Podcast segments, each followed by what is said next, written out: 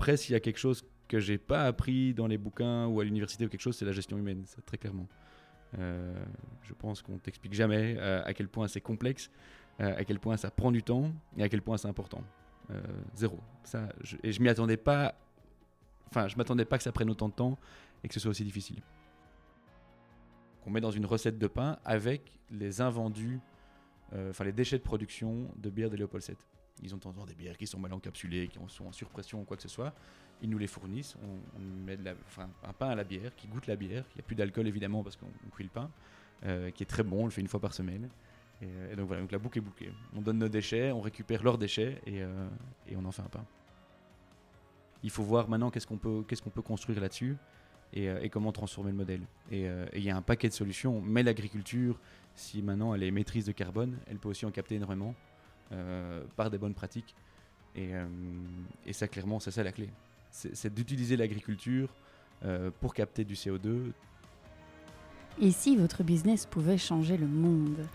Je suis Stéphanie Fellen, entrepreneur, fondatrice de Smart to Circle, agence de conseil en stratégie durable. Business Impact, c'est un podcast où chaque semaine j'interviewe des personnalités inspirantes qui, à leur échelle, changent le monde grâce à leur business. Ensemble, nous décortiquons leur stratégie, leur vision du monde, leurs outils, leur expérience de terrain, comment ils ont démarré, par où ils ont commencé pour créer ou rendre un business durable et à impact positif. Nos discussions ont pour but de vous donner les clés pour rendre votre business plus durable. Alors aujourd'hui, dans l'épisode du jour, je reçois Charles-Édouard Joly, Charlet pour les intimes, fondateur et dirigeant de la ferme du Val et de la boulangerie Champin. Alors vous verrez, le sujet de l'agriculture et particulièrement celui de l'agroécologie est un sujet absolument passionnant dont Charles-Édouard pourrait parler véritablement pendant des heures. Alors Charles-Édouard, il a 33 ans, père de trois enfants, et il est issu d'une famille d'entrepreneurs et d'agriculteurs. Après des études de gestion, pendant lesquelles il a d'ailleurs euh, étudié les business models de l'agriculture euh, urbaine, il a décidé de reprendre une partie de l'affaire familiale. Il avait alors euh, seulement 27 ans. On a parlé de son parcours, de sa vision de l'agriculture, des projets qui sont en cours et de ceux qui sont à venir, de la vraie recette pour faire un bon pain, et puis surtout des enjeux de notre monde et celui de l'agroécologie. Une discussion vraiment passionnante qui j'espère vous inspirera. J'espère que cet épisode vous plaira, euh, surtout euh, autant qu'il m'a plu de le réaliser. Et en tout cas, si c'est le cas, dites-le moi et surtout partagez ce contenu autour de vous. Je vous laisse découvrir notre conversation. Très bonne écoute. Charlet, merci beaucoup d'avoir accepté mon invitation, d'être dans le podcast Business Impact. Je suis très très très heureuse de te retrouver ce matin. Avec grand plaisir, c'est moi qui est très content que tu viennes. Voilà. Première question, peut-être pas prévue, je voudrais te demander, c'est quoi la recette d'un bon pain? La recette d'un bon pain, euh, c'est des bons ingrédients d'abord. Euh, donc c'est de la bonne farine. Pour faire de la bonne farine, il faut du bon grain. Euh, on, parle déjà d'agriculture, mais il faut aussi surtout de la bonne eau. et après, nous, notre pain, on le fait avec du levain, donc ça reste de la farine et de l'eau. Et euh, le deuxième bon ingrédient, c'est le savoir-faire. Euh, très clairement, il faut des, boulangers qui, euh, qui ont un feeling avec ça et, qui sont capables de faire un pain à l'ancienne. Ok, merci. Ça va peut-être susciter des, des, envies dans les auditeurs et les auditrices de ah, faire, de faire aussi ce métier. Charlie, je voudrais, on reparlera après évidemment du, du projet, de l'entreprise Champagne et de tout ce qu'il y a autour. je voudrais d'abord, si ça te va, te poser quelques questions sur ton parcours à toi. Mhm. Tu as quel âge? J'ai 33 ans. 33 ans, bah on a le même âge, 34. Magnifique. Euh, je, me suis posé, la question. Euh, aujourd'hui, tu es donc à la tête de la ferme du Val. Tu me corriges si je me trompe. Et, tu as cofondé la boulangerie Champin. Oui, tout à fait. Correct. Et si je ne me trompe, tu as fait une école de management. Tout à fait. Correct. Euh, comment on se retrouve aujourd'hui à la tête d'une ferme? C'était quoi ton parcours? Alors c'est vrai que c'est un parcours qui est, assez amusant euh, et qui est assez rapide en fait hein, pour euh, passer d'une école de management à, un métier d'agriculteur. Euh, j'ai fait deux masters. J'ai fait un premier master à, la LSM à Louvain-la-Neuve, Louvain School of Management, où j'avais déjà fait un mémoire en lien avec l'agriculture. Donc il y avait déjà, ça me titillait déjà. Savoir qu'on, je suis né dans une famille d'agriculteurs et donc j'ai baigné là-dedans depuis que je suis petit. Puis j'ai fait un post-master en sciences et gestion de l'environnement.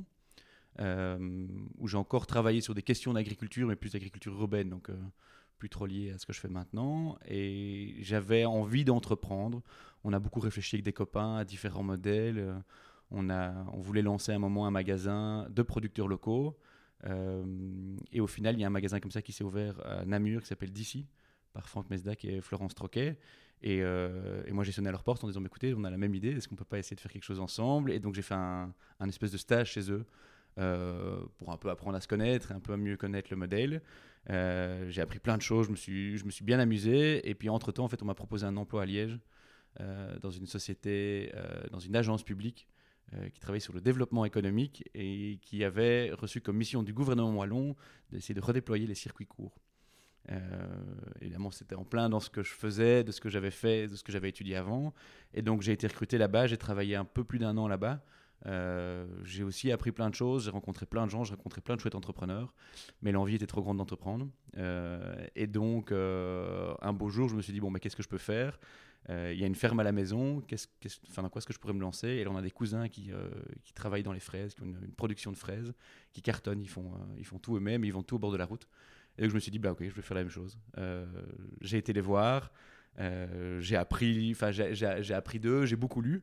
Et j'ai posé ma démission en disant voilà dans six mois dans six mois je vendrai mes premières fraises et, c'est comme ça que je suis c'est comme ça que je suis devenu agriculteur après ça a fort évolué depuis les fraises jusqu'au jour d'aujourd'hui euh, parce que le, deal avec mes parents était de dire bah, écoute, tu peux loger ton activité au sein de, la ferme familiale.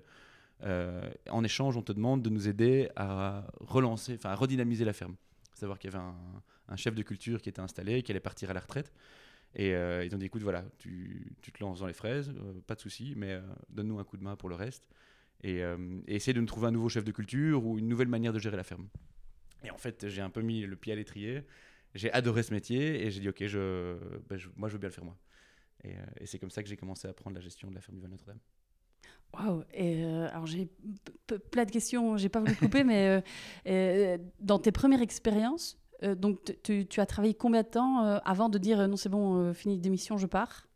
Un peu moins de deux ans à mon avis. Donc tu avais quoi 20 C'était en 2016, donc ouais j'avais 27 ans. Ouais, 27 ans. Euh, et du coup, euh, qu'est-ce que tu as appris, peut-être avant d'arriver à la ferme concrètement, euh, dans quand même ces métiers, avant, notamment pour la région Wallonne, circuit court, etc. Qu'est-ce que tu as appris Tu as appris plein de choses qui t'ont peut-être permis de pouvoir aussi alors, j'ai ouais, appris plein de choses. Euh, j'ai appris des choses enfin, à, travailler dans le monde de l'entreprise. Hein, clairement, là, j'avais un patron, je, devais rendre des comptes, etc.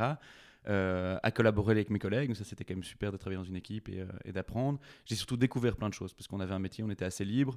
On devait un peu cartographier ce qui se faisait en circuit court en Wallonie. Et donc, on a rencontré un tas d'entrepreneurs, vu un tas de business models différents. Et c'est surtout ça que j'ai appris, je pense. Et je voudrais revenir sur cette notion de business model. Euh, ça faisait partie de mes questions. Euh, tu, donc, tu as, je reprends le terme exact, comment c'était ta thèse? Viabilité des business models en agriculture urbaine. Oui. Euh, ça, c'était une thèse. Mais alors, tu as fait un, un autre... un mémoire, un mémoire, c'était thèse. C'était un, mémoire. Et tu as fait un autre travail aussi, de nouveau, sur les, sur les business models. Alors, je trouve que c'est super intéressant. C'est quoi la... C'est quoi la C'était donc lors de mon deuxième master en sciences et gestion de l'environnement. Donc c'est un master pluridisciplinaire qui est logé dans la faculté agro de Louvain-la-Neuve. Et là, j'ai travaillé dans une euh, société qui s'appelle Greenloop, qui fait de la consultance environnementale, euh, qui avait reçu comme mission de la région wallonne, de la région bruxelloise, de, de, de faire une étude sur la viabilité de l'agriculture urbaine à Bruxelles. Euh, et alors évidemment, les gars étaient super intéressés que je vienne faire mon stage là-bas parce que j'avais le côté un peu agriculteur de naissance euh, et j'avais fait des études économiques juste avant, donc euh, ça, clopait, ça clopait pas mal. C'était super intéressant, j'ai fait ça avec Gauthier Chapelle. et donc on a analysé les différents business models qui se font en agriculture urbaine de par le monde. À Bruxelles, il n'y en avait pas encore beaucoup. Et, et, donc voilà, super intéressant. Là aussi, on a découvert plein de gens, on a interviewé des gens du Canada, des gens des États-Unis, c'était vraiment super intéressant. Et en termes justement de business model, toi et moi, on a fait des écoles de commerce, donc on, même sait ce que c'est un business model, peut-être il y a des auditeurs, des auditrices qui sont peut-être pas familiarisés avec ce type de concept. Euh, si tu devais résumer les découvertes ou les, conclusions de, ces analyses de business model dans l'agriculture pour avoir un impact positif et, et tout ce qui s'ensuit, c'est quoi aujourd'hui, toi, ta conclusion sur les business models par rapport à tout ça euh, en agriculture urbaine. Et, peut-être bah, bah, agriculture tout court, peut-être euh, agriculture urbaine d'un côté, agriculture tout court. Et euh, c'est quoi en fait le business model dans l'agriculture, tout simplement, pour quelqu'un qui n'est pas spécialement familiarisé avec. Bah, il, y en a, il y en a beaucoup évidemment, hein, mais, mais si on parle d'abord de l'agriculture urbaine, l'objectif de la, du travail était vraiment de voir si c'était viable économiquement de faire de la production en, euh, d'agriculture, en agriculture urbaine dans Bruxelles. la conclusion était que c'était non. parce que la, Bruxelles est trop petit, il y a une ceinture alimentaire autour de Bruxelles, accéder dans le centre de Bruxelles c'est super facile, et donc il n'y a pas de raison intrinsèque à faire de la production dans le centre de Bruxelles. C'est pas pour ça qu'il faut pas en faire. Il y a plein d'autres objectifs euh, intrinsèques derrière, notamment en termes de, de, réseau social, de liens sociaux à recréer, et euh, en termes de pédagogie. Donc très clairement, il y, a, du business à faire en agriculture urbaine à Bruxelles, mais dans un modèle uniquement productiviste, ça va être compliqué à rentabiliser. Donc ça, c'était la conclusion de l'étude. Donc on ne peut pas nourrir une ville, on ne peut pas nourrir Bruxelles? Si, on pourrait, on pourrait le faire, mais ce serait pas rentable. Ok, on peut nourrir Bruxelles uniquement avec de l'agriculture urbaine, mais c'est pas rentable uniquement avec l'agriculture urbaine. On n'a pas été, on pas été jusque-là. L'idée était de savoir est-ce que Bruxelles doit sponsoriser des modèles d'agriculture urbaine dans une logique de production? Et là, pas. Si c'est dans une logique de faire de la pédagogie, si c'est dans une logique de recréer du lien social dans les quartiers, là, oui, à 100%. Et c'est quoi le, gap euh, Donc, dit, OK, pas rentable, très, très, très, très, très, très peu rentable, ou... Euh, c'est pas rentable. Pas rentable C'est pas, pas rentable. Ou on y est proche, il faudrait... Euh, non, on n'y est pas. Je crois que les modèles, les modèles il y, a des modèles qui existent en Bruxelles hein, qui sont rentables, mais, euh, mais euh, qui ne sont pas rentables uniquement sur la logique de production. Donc, entre guillemets, c'est pas une usine à faire des salades. On fait juste ça. Non, il y a toujours un, contexte et social et pédagogique derrière. Ok. Il faudrait quoi pour que ce soit rentable? Il manque quoi? Il faudrait une mégapole. et, et, je pense pas qu'on a envie que Bruxelles devienne une mégapole. C'est juste que non, il faut, il faut avoir une logique d'approvisionnement de Bruxelles en produits locaux plutôt qu'essayer de tout produire dans Bruxelles. Ok, très intéressant. Et le deuxième volet, alors, du coup? Business model plutôt. Euh, ouais, le business agriculture au sens large? Là, là, il y en a un tas, donc euh, j'ai pas, fait, pas, pas eu la chance de faire des mémoires. Je, je connais mon modèle à moi. Ouais. Euh, mais bon, clairement, l'agriculture classique, c'est quoi, c'est quoi le business model? C'est, de produire pour nourrir les gens.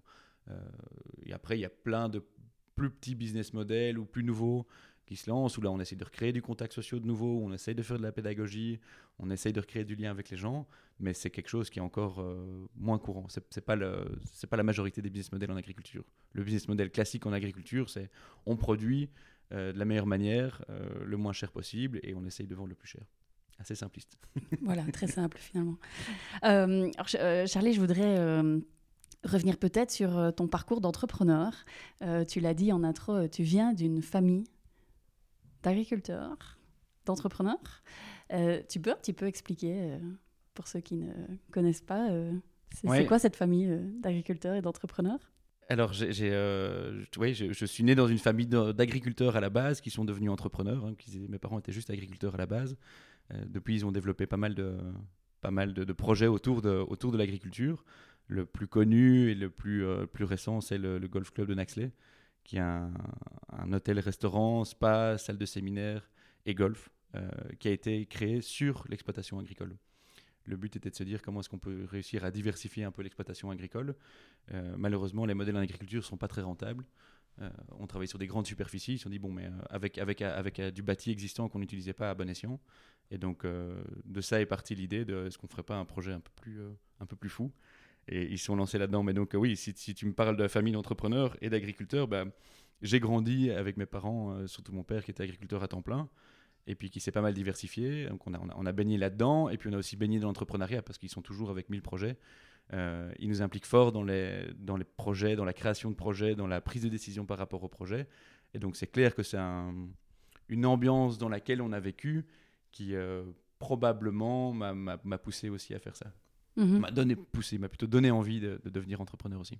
Ouais, c'est ça. Et du coup, euh, t'étais quoi comme petit garçon, toi euh, tu, tu, Ça ressemblait à quoi euh, Alors, petit... Est-ce qu'il rêvait aussi de, de, changer le monde Alors, je sais pas si à cet âge-là, j'avais déjà l'ambition de changer le monde, mais une chose qui est sûre, c'est que j'étais un petit garçon qui était très curieux, qui avait beaucoup besoin d'aller dehors. J'étais mieux, mieux dehors que dedans, ça c'est sûr, et besoin de bouger.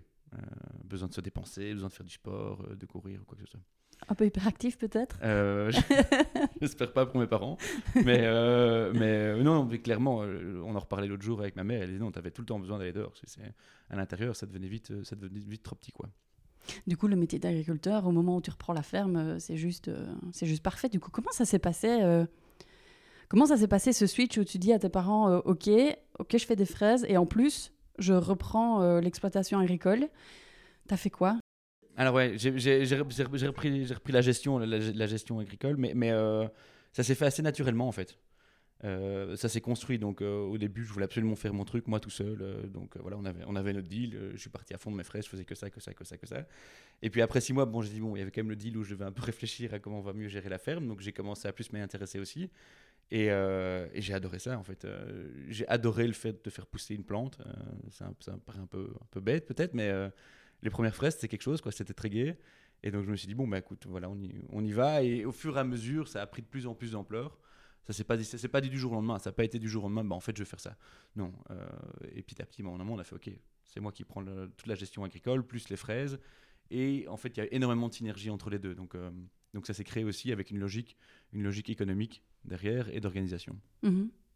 Et du coup, qu'est-ce que tu as voulu alors pour, euh, pour cette ferme très concrètement Quel modèle quel, Euh, du bio, du pas bio, du, de, de la permaculture, de la pas permaculture, du, enfin voilà, tout ce qu'on peut entendre. Euh. Donc ouais, on, a une ferme qui, a, euh, qui travaille en agroécologie.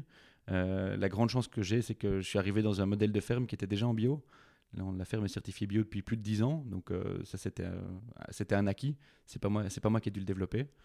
Le modèle qu'on veut développer, je pense que si on doit faire un peu une, chronologie, c'est que c'était quand même un gros bateau, c'est une grosse ferme, euh, beaucoup de cultures à, gérer. La première étape a été de, reprendre la gestion, ça. Toutes choses étant égales par ailleurs, connaître le business model, euh, apprendre à connaître les champs, apprendre à connaître les fournisseurs, apprendre à connaître les clients. Et donc pendant deux ans, je crois que vraiment qu'il y a eu une période de, de scanning de, de, ce qu'on se fait et d'essayer de bien l'organiser. Savoir que l'ancien gestionnaire, il est parti du jour au lendemain. Donc du jour au lendemain, on s'est retrouvé avec le bateau sur les mains. Qu'est-ce qu'on fait quoi? Euh, voilà. Après, il y avait toute une gestion qui se faisait quotidiennement avec des gars qui connaissaient aussi comment ça fonctionnait. Donc, ça s'est fait assez naturellement. Mais nous, il fallait clairement qu'on apprenne. Euh, il faut savoir que la grande chance que j'ai eue aussi là, c'est qu'on s'est fait aider, et on se fait toujours aider par un agriculteur voisin qui s'appelle Christian Schippers, qui est d'ailleurs partenaire avec nous dans la, dans la boulangerie Champagne, qui lui est un agriculteur depuis 40 ans et qui agit comme consultant pour la partie agronomique. Pour vous aider. Et la partie gestion, voilà. Parce que moi, j'avais pas de formation agronomique, zéro. Donc euh, je me suis beaucoup instruit sur les fraises. J'ai lu, j'ai été voir des choses. Mais euh, faire pousser du blé, hormis ce que je savais quand j'en étais petit, il fallait, il fallait, tout il fallait recommencer tout le process. Quoi. Et donc là, l'idée, c'était comme c'était pas juste des fraises, c'était du blé, du froment, euh, de l'épaule, du sec, des céréales, des légumes, du champ. Enfin, il y avait un tas de trucs qu'on faisait et il fallait se faire aider. Quoi. Et donc voilà, donc j'ai co-géré l'exploitation avec Christian. la grande chance qu'on a, c'est que c'est un, un, agriculteur voisin. Et donc, de nouveau, entre les deux fermes, il y a plein de synergies qui se sont développés euh, et, tout le monde s'y retrouve. C'était quand même assez jeune, hein, euh, puis tu viens d'une, enfin, voilà, comme tu dis, t'as pas, pas étudié ça, euh, tu, te retrouves un peu les mains, les mains dans la terre après des écoles, une école. Ça reste, ça reste assez théorique, évidemment, quand, quand, on est à l'université. tu es aussi papa ouais. de trois enfants. Trois jeunes enfants. Trois jeunes enfants. qui ont quel âge, rappelle-moi? Qui ont, Il y en a un qui va avoir 5 ans, 3 ans et demi et 18 mois. Voilà. Euh, donc chapeau déjà, bravo. Merci. Euh, ça, se, ça, se passe comment ta vie de, de papa entrepreneur euh? Ça se passe bien. tu, comment tu jongles et comment ça se passe? C'est quoi, c'est quoi, ce c'est quoi ton quotidien aujourd'hui à, ce niveau-là? Alors, c'est. Et à ce moment-là aussi, je, je, si je peux me perdre parce que voilà, tu as, démarré du coup il y a 5, attends, 2016, 2021, oui, tu, tu venais d'être papa. Exactement. C'est ça. On a... Et puis tu as un peu un peu fou. Donc c'est assez amusant. Donc on a on a lancé les euh, j'ai lancé les fraises quand quand Laurent, ma femme, était, était enceinte. Donc c'était aussi un, fameux challenge, un peu fou. Euh, je crois qu'on se rendait pas trop compte, mais bon voilà, on l'a fait. Et donc Auguste est né, oui, au moment où on plantait les premières fraises. Euh, donc, donc ça a été, on a toujours baigné dedans en fait. Ça, a toujours été comme ça. On a toujours entrepris avec des enfants. Il n'y a pas eu d'avant, il n'y a pas eu d'après. Ça, ça, a tout de suite été les deux ensemble je crois que la grande chance, c'est euh, bah, déjà d'avoir un couple qui, euh, qui est d'accord de travailler comme ça, de construire ensemble, qui se, qui se renforce l'un l'autre. Euh, et puis clairement, c'est la flexibilité d'un entrepreneur. donc j'ai envie de dire, c'est un espèce de gros melting pot, la vie de famille et, l'entreprise. Je sais me rendre disponible en pleine journée pour m'occuper de mes enfants. Tout comme, bah voilà, il faut, il, faut, il faut apprendre à travailler le soir de temps en temps parce qu'on a eu la chance de s'occuper de ses enfants. Euh, et, après, il faut quand même assumer son, euh, ses, tâches, ses responsabilités. Mais aujourd'hui, c'est quelque chose dans lequel tu jongles, euh, deux, deux, vies dans lesquelles tu jongles relativement aisément ou c'est encore... Non, ce serait, non, ce serait trop beau de dire que c'est facile, mais, mais non, on le fait, ça, ça, se passe, ça se passe super bien, c'est avec grand plaisir, mais, mais c'est clair que c'est fatigant et que, et que voilà. Mais je crois que de nouveau, là, la force, c'est d'être avec Lorraine qui m'aide pas mal aussi euh, et dans, dans, le business et, euh, et d'être. Enfin voilà, il faut, il faut se soutenir mutuellement. je, je, je, confirme. Euh, une petite question sur, de nouveau sur, sur peut-être les débuts, et puis après, voilà, on ira plus dans, dans le cœur du, des, des, de chaque projet, chaque entreprise. Est-ce qu'il y a un élément dont tu te souviens quand tu as commencé qui t'a marqué, où tu te dis, waouh, ça, ça, on me l'avait pas dit dans les bouquins? Comment ça une, anecdote Quand tu as commencé, ouais, un truc qui t'a marqué euh, vraiment quand tu as commencé euh, à reprendre la gestion de la ferme où tu te dis waouh, avec le recul. Alors, il y, y, y a, une image quand tu me parles comme ça euh, qui m'a marqué, mais qui, à mon avis, n'est pas la question que tu me poses. C'est pas grave. c'est quand, comme Auguste est né et qu'on lançait les fraises. C'est ces deux images qui me marquent c'est de donner mon premier biberon dans la cabane des fraises, où, là où on vendait les fraises au bord de la route. C'est quand même un moment qui était assez marrant. Euh, et de, de nouveau, qu'on était, on, faisait une vente sur, à un autre endroit euh, un peu plus loin sur une autre commune, euh, au bord de la route. Et donc, on avait notre petite aubette et Lorraine qui allait, qui allait Auguste dans le coffre de la voiture et moi qui étais en train de vendre les fraises. Donc, ouais, ça, c'est des images marquantes et qui sont, enfin, des anecdotes qui sont assez amusantes, je crois, de, l'expérience qu'on a vécue ou qu'on vit. après, s'il y a quelque chose que j'ai pas appris dans les bouquins ou à l'université ou quelque chose, c'est la gestion humaine, très clairement. Euh, je pense qu'on t'explique jamais euh, à quel point c'est complexe, euh, à quel point ça prend du temps et à quel point c'est important. Zéro. Ça, je, et je m'y attendais pas. Enfin, je m'attendais pas que ça prenne autant de temps et que ce soit aussi difficile. après, nouveau, ça se passe super bien et, j'ai énormément appris. Mais, mais et la meilleure école, ça, c'est l'entrepreneuriat, je crois. Mm, mm. Combien de personnes à gérer en tout? Alors c'est difficile parce qu'il y a des saisonniers, etc. Mais à Champagne, il y a cinq temps pleins, ça c'est depuis un an. À la ferme, il y a, euh, à mon avis, l'équivalent de, de 4 temps plein euh, permanents. Et euh, on a pas mal de saisonniers en période de récolte, etc. Dans les fraises, on travaille avec 10-15 gars chaque matin. Et qu'est-ce qui, qu'est-ce qui est le plus difficile?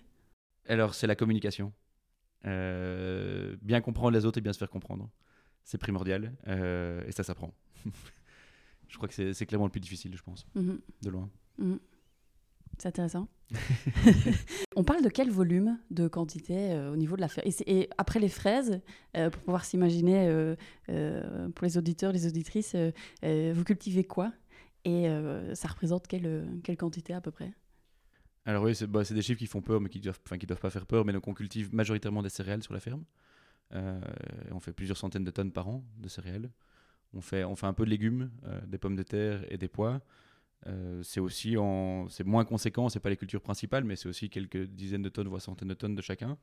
Euh, on fait pas mal d'herbes, donc euh, on, peut rentrer la technique agronomique, mais on, a une rotation de, de 7 années sur la ferme. Ça veut dire qu'on va cultiver une plante sur une parcelle et on recultivera la même plante qu'après 7 ans.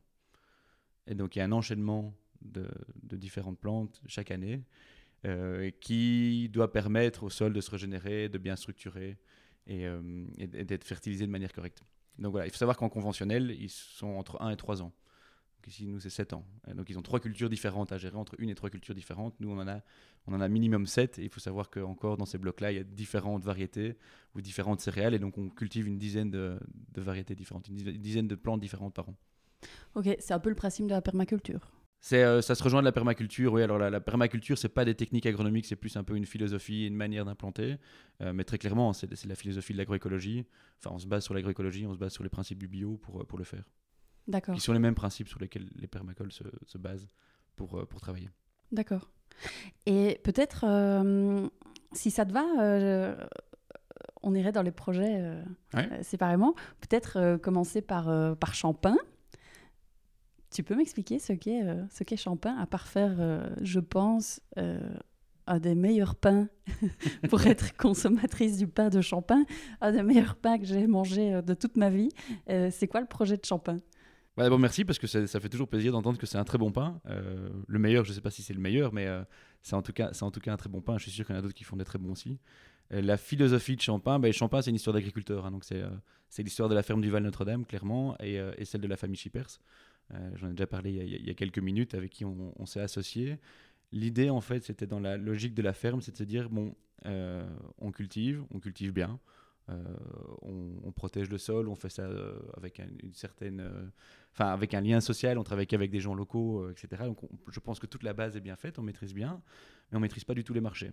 C'est-à-dire que les marchés agricoles, chaque année, on, on, appelle les clients classiques et ils vont tous se donner un prix qui est plus ou moins similaire et qui est jamais très bien. Les, prix ont tendance à diminuer en agriculture. C'était pas le cas en bio, c'est le cas en bio. Donc, euh, je crois que c'est un des seuls business que je connais où, euh, en 5 ans, moi, ça fait 5 ans que je fais de l'agriculture, les prix ont diminué.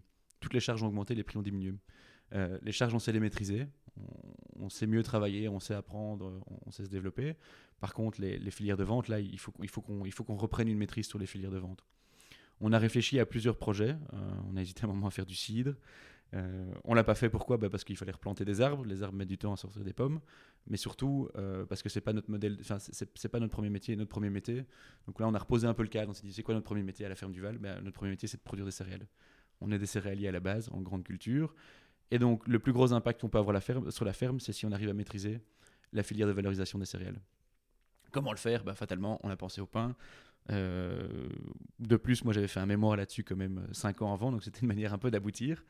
Euh, qui rejoint vraiment complètement la philosophie de Champagne. C'était créer un pain bio euh, à base de farine locale en région liégeoise. Donc, je veux dire, on est, on est, en, plein, on est en plein dans le mille, ce qui est, ce qui est assez amusant. J'aurais jamais pensé que ce serait, ça serait fait aussi vite. Mais donc voilà, l'idée était très clairement de dire il faut qu'on maîtrise la filière de vente des céréales euh, de A jusqu'à Z. Et pour, pour arriver au Z, bah, il fallait faire le pain.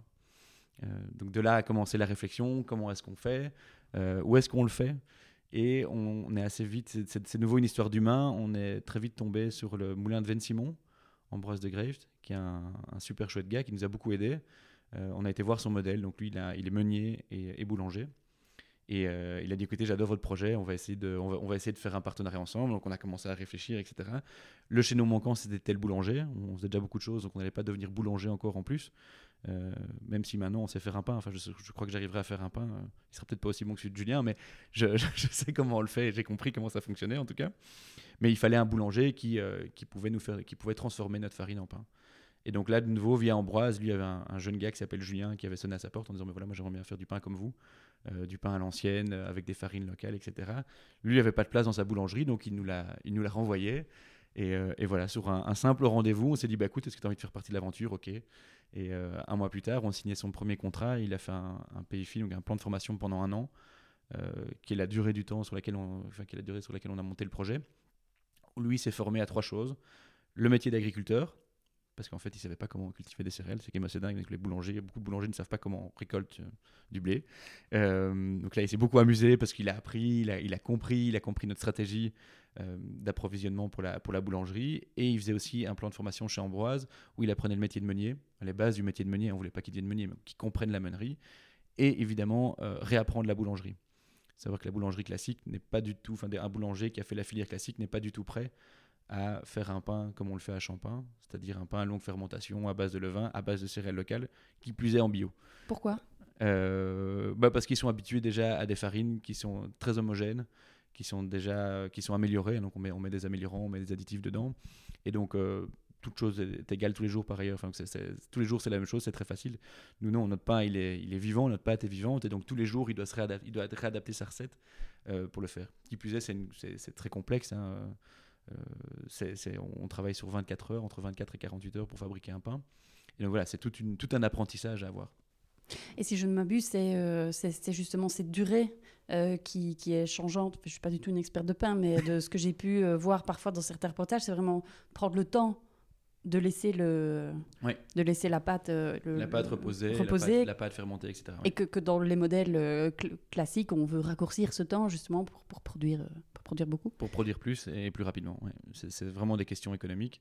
Euh, et, sans changer les paramètres, en fait, c'est très facile. Avec les additifs et les améliorants, ben, euh, la farine, c'est la même tous les jours. Donc nous, la farine, ben, elle change. Hein, en fonction des lots de céréales qu'on a récoltés, ben, c'est pas la même farine tous les jours. Donc déjà, il doit s'adapter à la farine. Qui plus est, en fonction des conditions météo, euh, le, pain va réagir différemment. Et donc voilà, il y a vraiment un savoir-faire, un feeling à apprendre pour, pour comprendre comment la pâte réagit, comment le pain réagit tous les jours. Et aujourd'hui, si je ne me trompe, euh, Champagne, c'est une, une, société qui, euh, qui cartonne. Euh, je pense que si je ne me trompe, le premier jour, il y avait de la file jusque, jusque, jusque, jusque dans la rue. ça t'a fait quoi, ce, ce, succès bah, ça nous Dès a le premier jour. Ça, ça, nous a fait plaisir. ça nous a fait un peu peur parce qu'on n'a pas beaucoup dormi du coup les, les premiers jours de production. Est-ce que tu t'y attendais? Euh, on s'attendait à avoir du monde quand même parce que donc on, on faisait déjà de la vente. Euh, J'ai pas expliqué, je vais peut-être partir de là à base. C'est que donc, le business model de Champagne, c'était de dire créer un outil pour reprendre la maîtrise sur les filières de vente de nos céréales. À côté de ça, on faisait de la vente directe. Moi, je vendais mes fraises au bord de la route et, chez Chippers, il y a Hélène qui est la, fille de Christian qui fait du maraîchage et qui vendait tout à la ferme. Qui plus est, historiquement, ils vendent des pommes de terre à la ferme depuis 40 ans, je crois. Euh, donc on s'est dit, bah, on va faire, on, faire d'une pierre deux coups on va valoriser nos céréales ensemble, enfin reprendre la maîtrise de, nos céréales ensemble, et on va mutualiser notre espace de vente euh, pour nos produits locaux. Alors on s'est dit, mais ce serait un peu dommage de ne pas l'ouvrir aux producteurs voisins qui sont dans la même philosophie que nous, euh, pour que les gens aient un panier euh, un, peu, un peu global. Mais donc du coup, à l'ouverture, je pense que les gens nous connaissaient déjà. On, était déjà, on avait déjà deux, deux, points de vente en général sur la commune.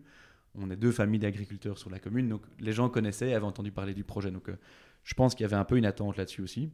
Euh, mais clairement, on s'attendait pas du tout à vendre autant de pain les deux premiers jours. C'est très clair. Euh, et, c'était assez amusant parce que d'ailleurs, il a fallu choisir le nombre de pains qu'on allait faire la première journée. Et franchement, j'ai jamais vu un Vogelpick pareil. On était là, bon, on... estimons. On a dit, bon, on va faire 200 pains. Je me souviens très bien, on a dit, on va faire 200 pains aujourd'hui. et les 200 pains sont partis, je crois, en trois quarts d'heure.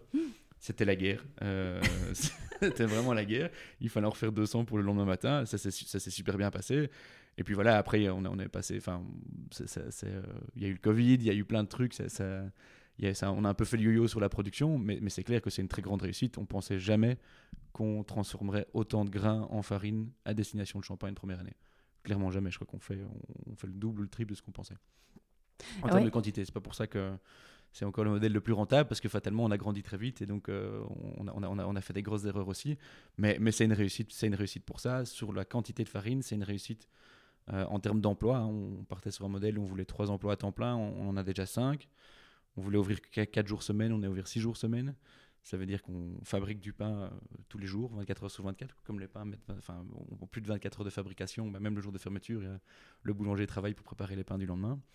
Donc voilà, c'est super. Mais donc c'est une, petite usine qui tourne euh, tous les jours, toute la journée. Et du coup, en termes d'objectifs de transformation de votre production à vous, tu, tu, transformes combien de pourcents du coup euh, de la production de céréales De la euh production de la ferme. Alors ouais, il faudrait enfin en pourcent, je vais avoir du mal à te le dire. Euh, un ordre Parce qu'il y a les deux fermes en fait, et donc mais l'ordre de grandeur que je peux dire, c'est qu'on a fait, on a on a fait, on a transformé le triple de grains que ce qu'on pensait la première année. et l'ordre de grandeur au début, bah, c'était un petit pourcentage de notre production. Je crois qu'on allait transformer, je crois, on allait monter maximum à mon avis à 10%, même un peu moins. Euh, et donc, ouais, ça avait un premier impact, on crée la filière, mais là maintenant à 30%, non, ça, ça a clairement un gros impact sur nos fermes. Mm, mm. Et ça, c'est ça, c'est quand même la plus grande réussite de Champagne, je crois. C'est que deux familles d'agriculteurs ont commencé à réussir à reprendre la main sur la valorisation de leur, leur, production principale, qui sont les céréales. C'est magnifique, ouais, c'est génial. Moi, je, ça, je suis très fier. Quoi. En créant la filière de A jusqu'à Z, on a, on a un partenaire meunier, on ne fait pas la meunerie nous-mêmes, euh, qui nous aide beaucoup parce qu'il faut savoir que le grand challenge dans tout ça, c'est que tout le monde fasse bien son travail pour réussir à faire un pain. Donc il faut savoir que chaque année, en fonction des conditions météo, c'est pas gagné d'avance de faire des céréales qui, auront des qualités panifiables. Donc euh, le premier chaînon, bah, c'est nous qui devons réussir à bien travailler et produire des céréales de qualité. Euh, on, a un tas de, on a un tas de stratégies pour y arriver. On fait des variétés différentes, on fait des types de, euh, de, des méthodes culturelles différentes, on fait des, semis au printemps, on fait des semis en hiver. Enfin, donc on essaye vraiment de, de, minimiser les risques au maximum pour chaque année avoir des bonnes céréales.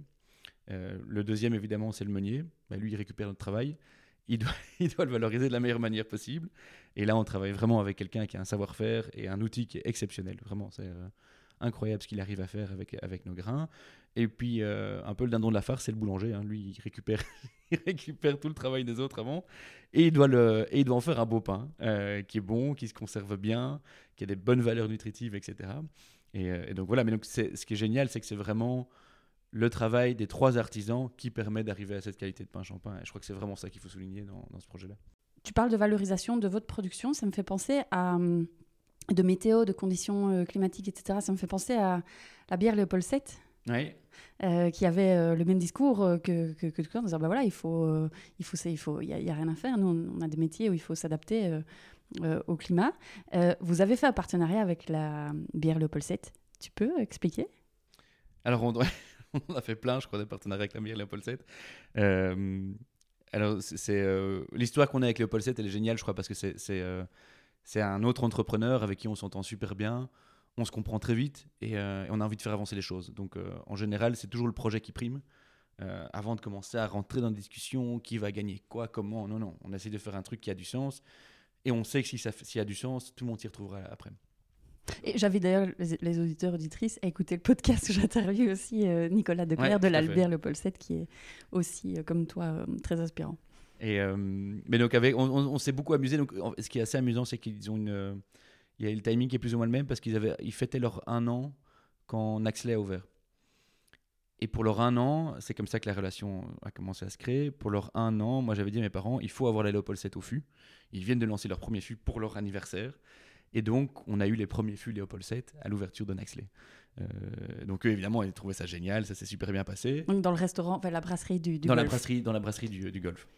Et euh, alors, ils ont eu pas mal après de problèmes de production avec leur fût et on les a toujours soutenus. Donc, eux sont je veux pas dire qu'ils sont redevables, mais ils, sont très contents parce que grâce à ça, ils ont continué à réussir à développer ce, type de production-là. Donc ça, c'était vraiment la, porte d'entrée.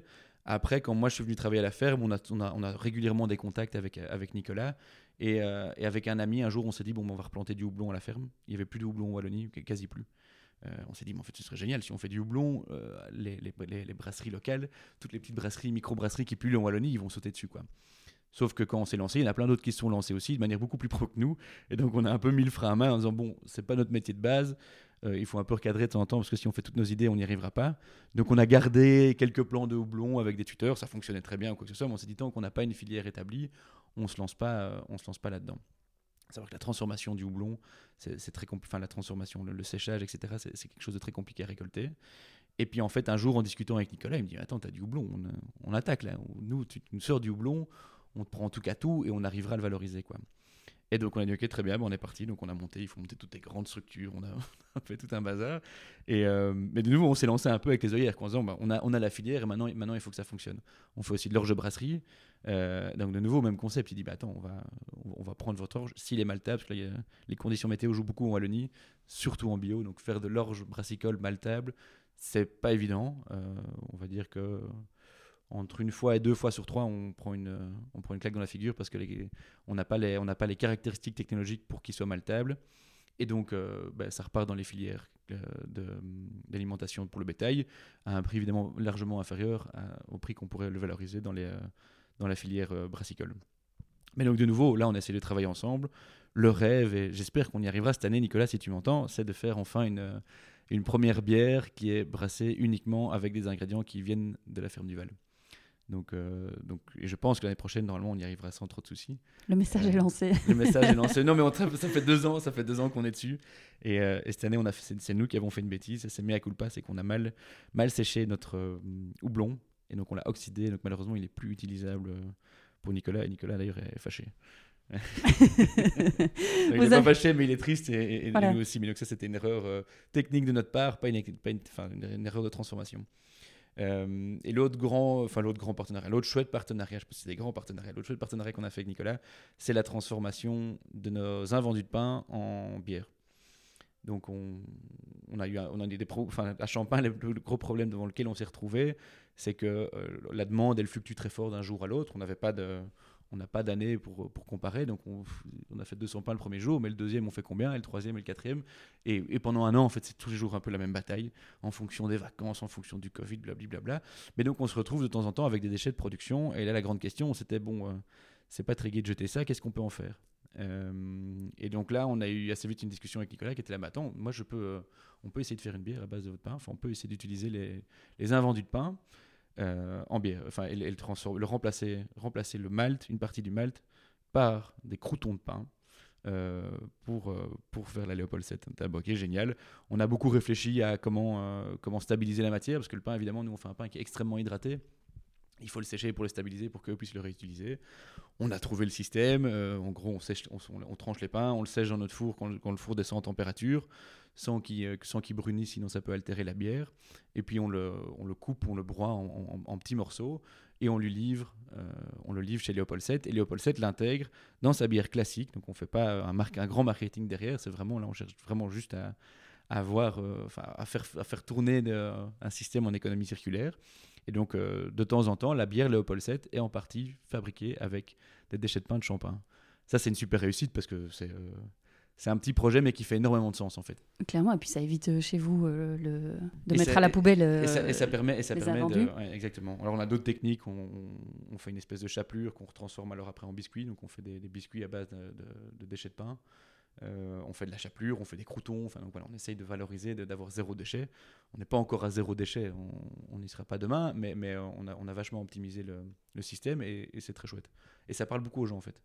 Euh, les gens ils trouvent ça génial, ils comprennent. En plus, on essaie toujours quand même que ce soit bon derrière parce que sinon, ça... sinon ça fonctionnerait pas. Et donc voilà. Et alors, euh, on, aime bien un peu pousser le bouchon aussi parce que après, après avoir réussi à réutiliser les croutons dans la bière, on s'est dit ben maintenant il faut faire un pain à la bière. Euh, et donc on, fait la même chose dans l'autre sens. On récupère la drèche de brasserie de Léopold 7 qu'on met dans une recette de pain avec les invendus, enfin les déchets de production de bière de Léopold 7. Ils ont temps des bières qui sont mal encapsulées, qui sont en surpression ou quoi que ce soit. Ils nous les fournissent. On, met un pain à la bière qui goûte la bière. Il n'y a plus d'alcool évidemment parce qu'on cuit le pain, euh, qui est très bon. On le fait une fois par semaine. Et, et, donc voilà, donc la boucle est bouquée. On donne nos déchets, on récupère leurs déchets et, euh, et on en fait un pain. Génial. Euh, tu parlais tout à l'heure, un petit peu, il y, y, a quelques instants, de, que vous avez fait pas mal d'erreurs. Ouais. Tu peux, euh, tu peux en citer quelques-unes. Je sais plus quand j'ai dit ça. Au moment de lancement euh, de Champagne, euh, voilà, maintenant, c'est ce que c'est aujourd'hui, mais tu as dit, voilà, on fait pas mal d'erreurs aussi, donc des apprentissages. Ouais. Bah, en fait, c'est des erreurs qu'on n'aurait pas pu. Enfin, il y a beaucoup d'erreurs qu'on n'aurait pas pu éviter. Je crois que c'est c'est malheureusement la, dure réalité de tout entrepreneur. Il faut passer par là. Il, faut, on, en apprend beaucoup de ses erreurs. donc voilà, mais c'est clair qu'il y a plusieurs choses qu'on aurait dû faire autrement, qui auraient amélioré les choses. Mais on l'aurait fait tout de suite, je ne serais pas là à te le dire. Donc voilà, mm. maintenant on sait comment. Et comme quoi, par exemple je trouve c'est bien de pouvoir montrer aussi euh, dans tous ces projets, euh, tu vois, qui, qui, sont très chouettes, qui réussissent, que dans la vraie vie, euh, tout n'est jamais lisse. Oh, c'est vraiment une colle, hein, ça. Il y, en a un tas, je sais pas si j'ai envie de dire mes erreurs. une Non, une une, c'est de nouveau niveau humain, euh, de temps en temps pas assez écouter les équipes, trop vouloir, trop, enfin, vouloir aller trop vite et, euh, et pas assez écouter le ressenti des équipes en fait. Donc euh, c'est super important que l'équipe soit drivée par, par les fondateurs et qu'ils sentent vers où on veut aller. Je pense que de temps en temps, une erreur qu'on a faite, qui est tout à fait maîtrisée acceptée ou quoi que ce soit, mais, mais qu'on a faite, c'est de vouloir aller trop vite. Et donc ça peut mettre une certaine pression sur les équipes qui n'a pas lieu d'être. Donc l'erreur, à mon avis, c'est de ne pas c'est pas une question de, de, l'avoir fait, c'est une question d'avoir peut-être mal communiqué à ce moment-là de nouveau. Euh, d'avoir pas avoir pris suffisamment le temps de bien expliquer pourquoi on voulait faire comme ça et, euh, et faire avancer les choses, parce qu'il faut faire adhérer en fait euh, l'équipe au projet et, euh, et c'est primordial. Et si on le fait pas suffisamment, bah, les gens comprennent pas pourquoi on fait ça et alors ça fonctionne pas ou ça mhm. fonctionne pas bien. Ça rejoint ce que tu disais en début. Ça, ça, mais c'est clairement, c'est, je pense que c'est la clé dans tout business, c'est l'humain quoi il n'y a rien à faire. Il faut que les relations humaines soient bonnes, soient fortes, soient en, confiance. Et, euh, et, pour ça, il faut une bonne communication. C'est la clé de, de, de, tout bon business, à mon avis, et clairement les partenariats. Quoi. Là, euh, typiquement, le partenariat avec Vin Simon, c'est une réussite géniale. Le partenariat avec Léopold, c'est une, une, réussite géniale. Et, euh, et c'est super important pour avancer. Mhm. Merci. Si, si, ça te va, j'aimerais aller vers quelques questions sur ta vision du monde au sens plus large. Donc là, on va un petit peu sortir des projets euh, classico-classiques. Euh, en fait, la pas classico-classique, mais plutôt euh, très concret. Aujourd'hui, donc l'agriculture, ça représente à peu près, on est à 20% des émissions de CO2 dans le monde. forcément, c'est un secteur qui doit se réinventer. Pas trop le choix. toi qui connais ce secteur, tu es quelqu'un de terrain. Tu sais comment il fonctionne. C'est quoi la clé? Je pense qu'il y a des clés. Euh, il y a des clés, mais je pense quand tu dis des chiffres comme ça, ce qui est très important de dire aux gens, c'est que euh, l'agriculture fait partie de la solution. Euh, et donc, il ne faut pas taper dessus. Il faut pas taper dessus. Il y, a, il y, a, mille erreurs qui ont été faites par le passé. elles ont été faites pour des bonnes raisons à l'époque, donc je, vois pas ça. Il faut voir maintenant qu'est-ce qu'on peut, qu'est-ce qu'on peut construire là-dessus. et, comment transformer le modèle. Et il y a un paquet de solutions, mais l'agriculture, si maintenant elle est maîtrise de carbone, elle peut aussi en capter énormément par des bonnes pratiques. Et ça, clairement, c'est ça la clé. C'est d'utiliser l'agriculture pour capter du CO2 tout en, tout en, tout en continuant à améliorer et, et la, une enfin, tout en, en, améliorant la qualité de la production et les questions de quantité. Alors, les questions de quantité, je crois qu'on produit suffisamment dans le monde. Il y a énormément de gaspillage alimentaire aussi. C'est une autre, une autre grande thématique. Mais je ne crois pas que c'est toujours la grande, la grande question des lobbies. C'est l'agriculture bio et l'agriculture alternative n'arrivera jamais à nourrir le monde. Bah non, ça c'est, sans clair, c'est complètement faux. Euh, on sera capable de le faire. On le fera mieux. On fera mieux que dans le modèle classique. Euh, mais il faut améliorer d'autres choses derrière. Comment faire, selon toi? Oui, oui. Euh, je crois qu'il faut, il, faut, revoir, il faut revoir le modèle, le modèle global de l'agriculture. Je crois que la grande chance qu'on a en, Europe, en tout cas, je vais plus parler de l'Europe parce que je ne connais pas, pas suffisamment le fonctionnement du, secteur agricole dans les, autres continents. Enfin, je le connais, mais, mais, pas, suffisamment en profondeur. Je crois que la grande chance qu'on a en Europe, c'est que l'agriculture est vraiment fort subsidiée. la plupart des agriculteurs arrivent à, vivre de leur métier grâce aux subsides. Et donc là, on a un, effet de levier qui est quand même gigantesque c'est de pouvoir, euh, sachant qu'on subsidie les agriculteurs, on peut aussi influer sur leur, euh, méthode de leur méthode agricole. Et donc, euh, je pense que c'est là, la clé. Ça, passera par une modification de la PAC et, une PAC qui, qui, qui, donne la voie, enfin, qui guide en tout cas les agriculteurs vers un outil d'agriculture, comme ça a été fait il y a 50 ans. Mhm. Sauf qu'il faut changer de modèle. est-ce que d'après toi, il faut. est-ce, qu'il est plus efficace ou urgent ou peu, peu, importe mais en tout cas tu vois comme les délais sont assez courts aujourd'hui euh, pour vraiment baisser les émissions drastiquement on, on, peut plus attendre euh, genre 50 ans pour encore se poser mille questions et peut faire des plans et des études et des trucs. Si aujourd'hui les études elles sont là elles sont claires oui on peut nourrir euh, le monde avec une, une, agriculture correcte. Que, comment on fait c'est quoi là tout de suite pour, pour aller vite? Est-ce qu'il faut éduquer les agriculteurs actuels? Euh, à de nouveaux modes de, production? Est-ce qu'il faut les accompagner ou est-ce qu'il faut susciter l'entrepreneuriat pour donner envie à des personnes comme toi euh, ou d'autres euh, à, faire ce métier? Oui, il y, a beaucoup de choses à faire. Hein. donc, je, pense que éduquer, j'aime pas le mot éduquer parce que ça voudrait dire que les agriculteurs sont pas éduqués, mais euh, non, non, mais il y, a clairement un travail de pédagogie, pédagogie voilà. et, d'apprentissage sur le, sur le, nouveau mode agricole. Je pense qu'il doit y avoir un, impulse politique et public qui est de dire, bah, écoutez, on continue à donner des aides, on continue à subsidier le, secteur agricole, pas parce que vous produisez, mais parce que vous avez des bienfaits euh, écosystémiques sur la société. Et donc, au lieu de rémunérer de la production, comme c'est le cas aujourd'hui, en fait, on est, les agriculteurs sont subsidiés à l'hectare. Pas la totalité, mais, mais, mais la base, c'est de dire, bah, voilà, tu, produis, tu cultives un hectare, tu touches X euros. Ok. Ça, s'arrête là. Alors maintenant, la, PAC a tendance à, à, privilégier quand même les bonnes pratiques, etc. Mais il faudra, il, faudra aller, il faudra aller beaucoup plus loin, parce que là, entre guillemets, l'agriculteur, il n'a plus le choix. Il a besoin des subsides, donc autant suivre ce qu'on ce lui dit. Mais ça ne doit pas être fait... Euh, ça doit pas être fait, comme tu dis, sans éducation ou sans pédagogie derrière. Il faut, de nouveau, il, faut, euh, euh, il faut que ça soit fait avec un esprit de leader. Donc, il, faut pouvoir réussir à, à solidifier la base euh, des agriculteurs pour qu'ils comprennent vers où on veut aller et qu'ils y adhèrent en fait. S'ils y adhèrent pas, ça fonctionnera pas. Euh, donc, ça c'est clairement la base. Je pense qu'il y a vraiment toute une question. Et là, je, là, pas peur de parler d'éducation pour le consommateur. Euh, je crois qu'il faut, faut se rendre compte que ça vaut une tomate, il faut se rendre compte que ça vaut une fraise. Moi, je suis toujours choqué de voir au supermarché, on peut vous trouver un, un kilo de fraises à 1 euro franchement, juste, juste parce qu'il a écrit un euro, il faut pas la manger. C'est sûr, que la fraise, elle a, été aspergée, qu'elle n'a pas été faite avec des bonnes pratiques. Si c'est pas des bonnes pratiques culturelles, c'est des bonnes pratiques sociales. Enfin, il, faut réexpliquer aux gens que ça a une certaine valeur en fait. Euh, et arrêter de courir derrière les fruits et légumes les moins chers, euh, la, nourriture la, plus transformée. Je crois que là, de nouveau, il y, a des, il y a des choses qui sont en train de se faire. Il y a les fameux Nutri-Score. Bon, peut être vraiment critiquable ou quoi que ce soit, mais c'est des bases qui peuvent quand même essayer d'améliorer le système. Il faut que les gens se rendent compte que ça vaut quelque chose euh, et qu'ils soient prêts à le payer. Parce que, non, en effet, produire en bio euh, avec des, des, pratiques agroécologiques et sortir euh, des pommes, des poires au prix du conventionnel, non, ça, ça ne marchera pas. Mm-hmm. Ça marchera pas. Surtout, surtout avec de la main-d'œuvre locale. C'est clair. Or, or, on doit passer par là. Donc je crois que ça doit, ça doit aller par plusieurs piliers. Euh, mais clairement, il faut suivre les études ou quoi que ce soit. J'ai vu un film récemment qui s'appelle euh, Kiss de Ground, je crois. C'est un film, un film américain. je l'ai vu. Qui est assez chouette.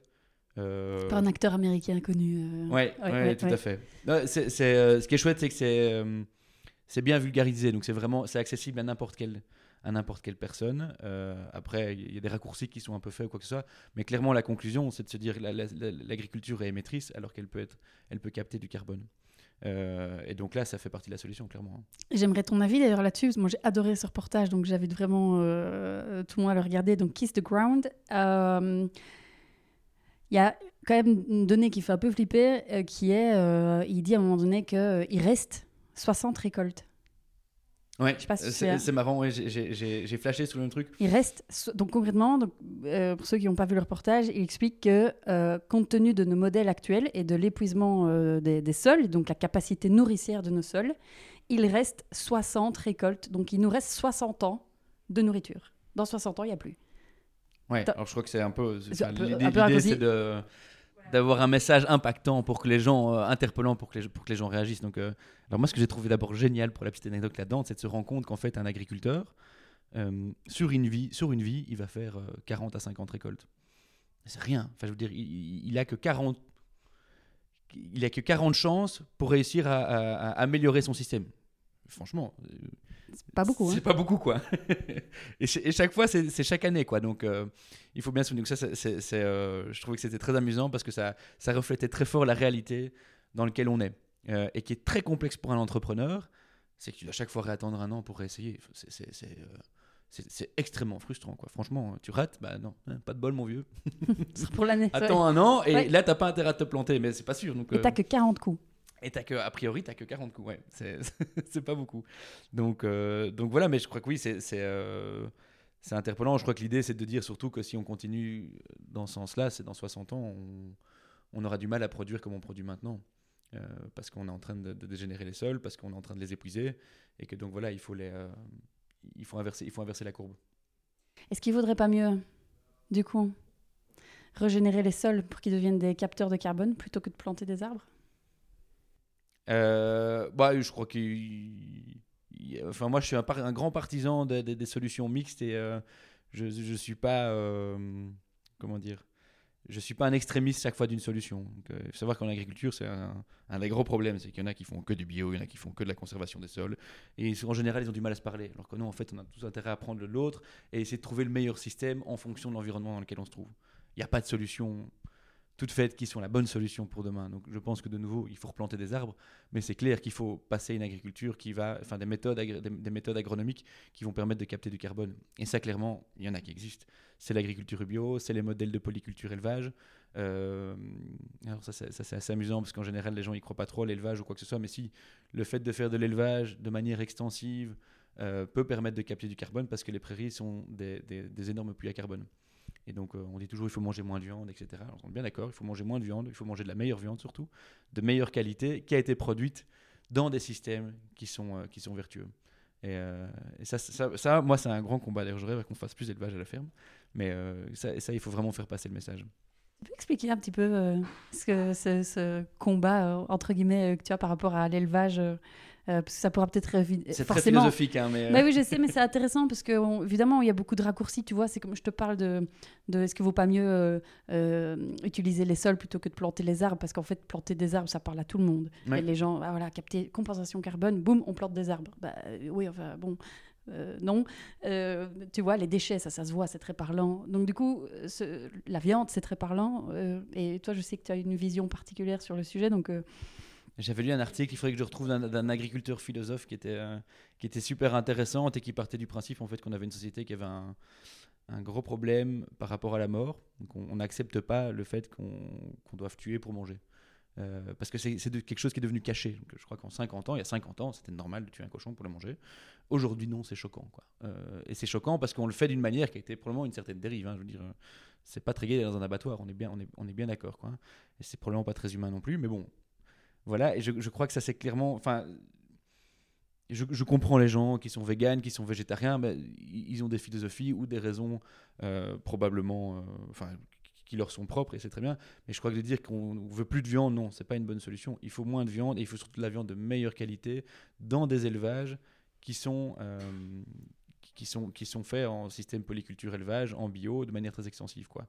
Pas la recherche au poids et le, plus rapidement possible. Clairement, parce que le modèle agricole a besoin de cette synergie entre élevage et, et culture. On a besoin d'élevage pour, pour cultiver des céréales. alors, non, on n'en a pas besoin. Si on ne le fait pas, on utilise des engrais chimiques et on va épuiser nos sols. Mais mhm. donc, c'est une solution qui a une date de fin et qui est un peu la solution des fameuses 60 récoltes.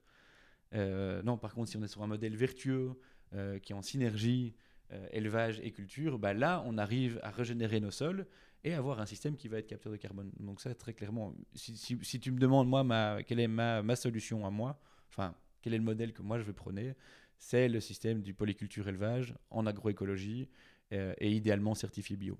Mhm. Parce que là, je crois qu'on est sur un modèle qui est extrêmement vertueux, qui est extrêmement extensif, qui permet de produire de la nourriture de qualité sans épuiser nos sols, au contraire, qui va permettre de régénérer nos sols probablement et, euh, surtout de capter du carbone. Je me mets à la place du consommateur, tu vois.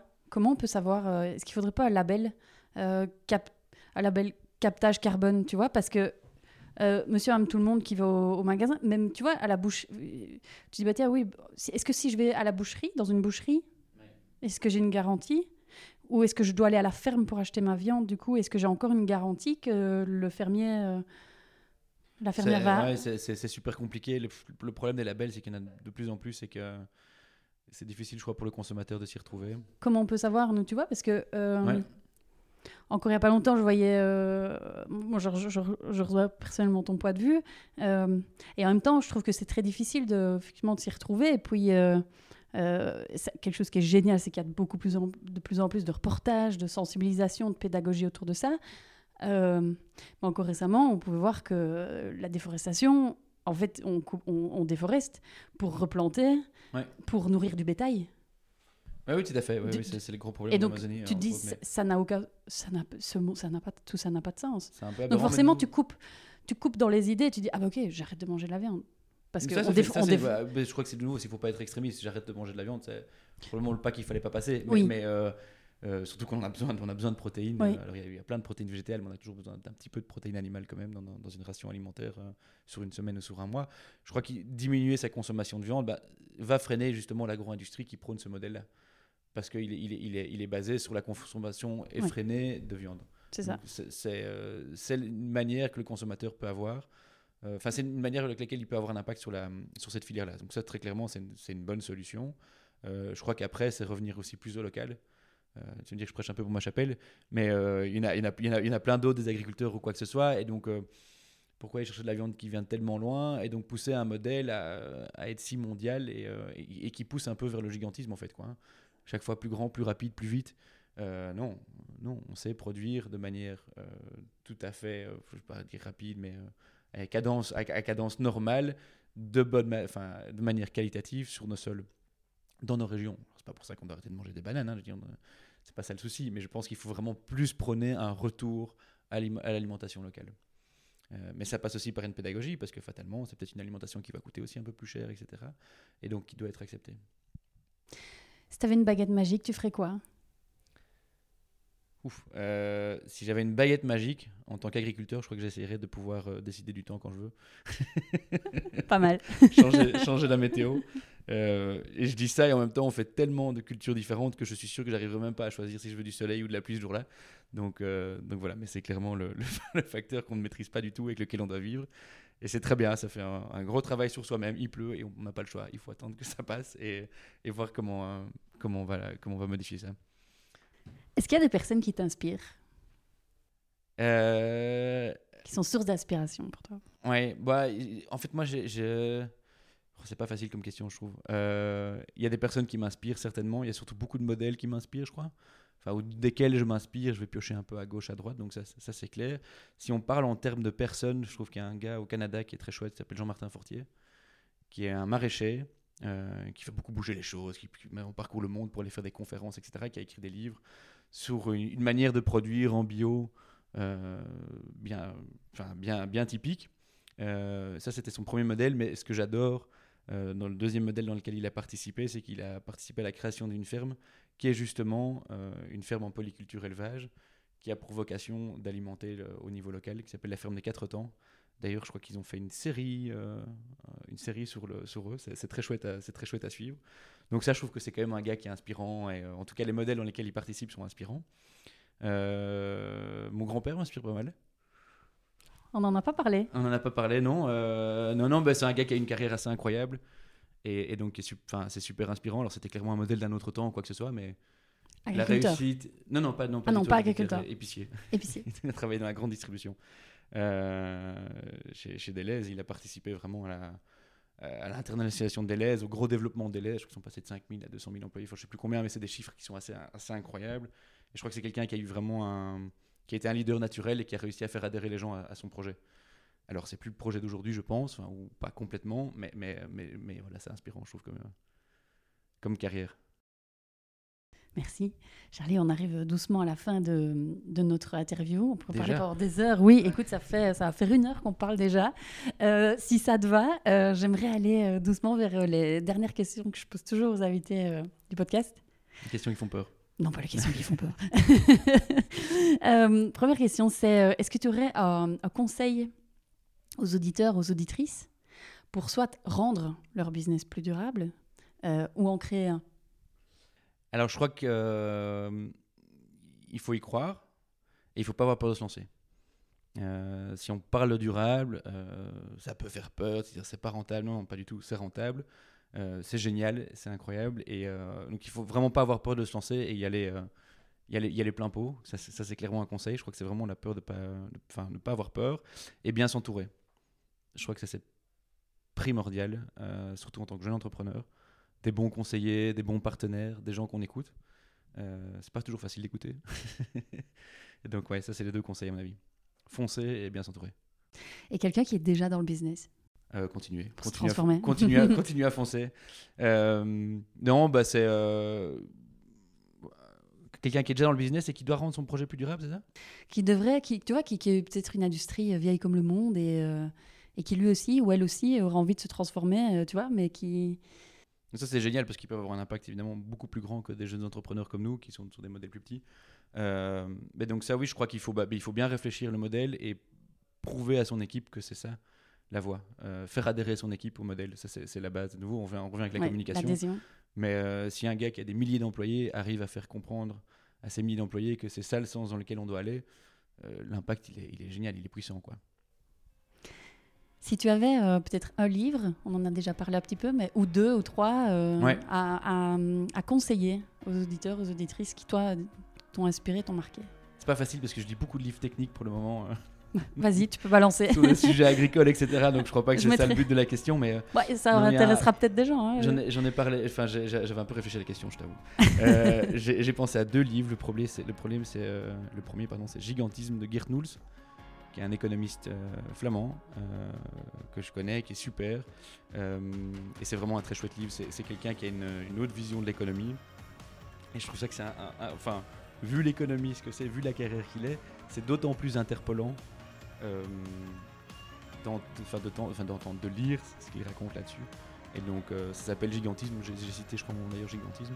Euh, l'idée, c'est de revenir à un modèle plus humain, plus durable, moins rapide, plus local. Donc, je comprends. Ça venant de la bouche d'un économiste, c'est, marquant et c'est super intéressant. C'est, chouette à lire et c'est facile à lire. Et peut-être dans les plus techniques, pour ceux, il y a peut-être des agriculteurs, agricultrices ou des porteurs de projets qui.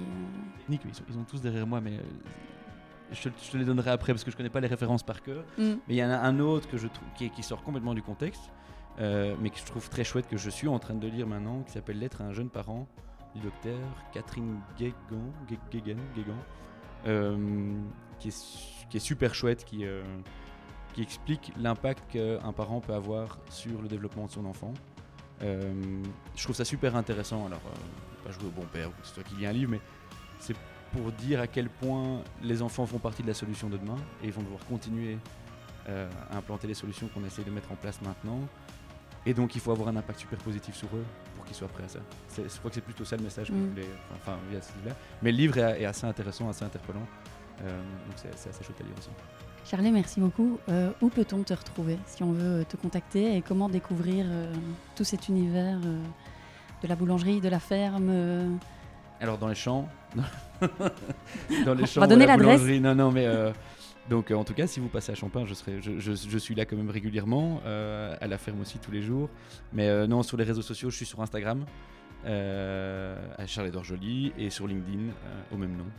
Et, euh, et donc voilà, j'ai récemment euh, rendu mon Instagram public et j'ai euh, pour mission cette année de le un peu le dynamiser Yes. pour euh, essayer de plus montrer ce qu'on fait et, euh, et l'univers dans lequel on vit qui est assez incroyable.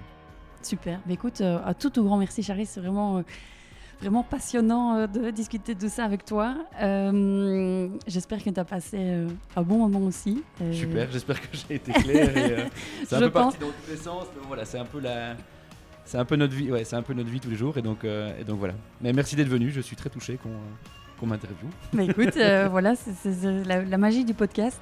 Euh, J'espère que ça résonnera euh, dans les oreilles des auditeurs et des auditrices. Et puis j'invite aussi chacun chacune bah, éventuellement à te contacter, demander plus d'infos et puis surtout de venir goûter, goûter le pain et puis se balader dans la région. Merci beaucoup. Merci à toi, à très bientôt. Voilà pour l'épisode du jour. J'espère sincèrement qu'il vous a plu. Merci de le partager à deux personnes qui pourraient être intéressées par ce sujet et de mettre une petite note 5 étoiles avec un petit commentaire sur Apple Podcast, sur iTunes en particulier, ce qui donnera au podcast un maximum de visibilité dans les classements. Aussi, si vous allez sur www.business-impact.be et que vous me laissez votre email, vous recevrez une semaine sur deux les deux derniers épisodes ainsi que du contenu qui pourrait vous être utile et vous inspirer davantage. Pour finir, n'hésitez surtout pas à me contacter. Je suis active sur LinkedIn et sur Instagram. Euh, il suffit de chercher Stéphanie Fellen. Et si vous avez des besoins d'accompagnement pour votre entreprise, l'équipe de Smart to Circle se fera un véritable plaisir de vous rencontrer. Je vous embrasse.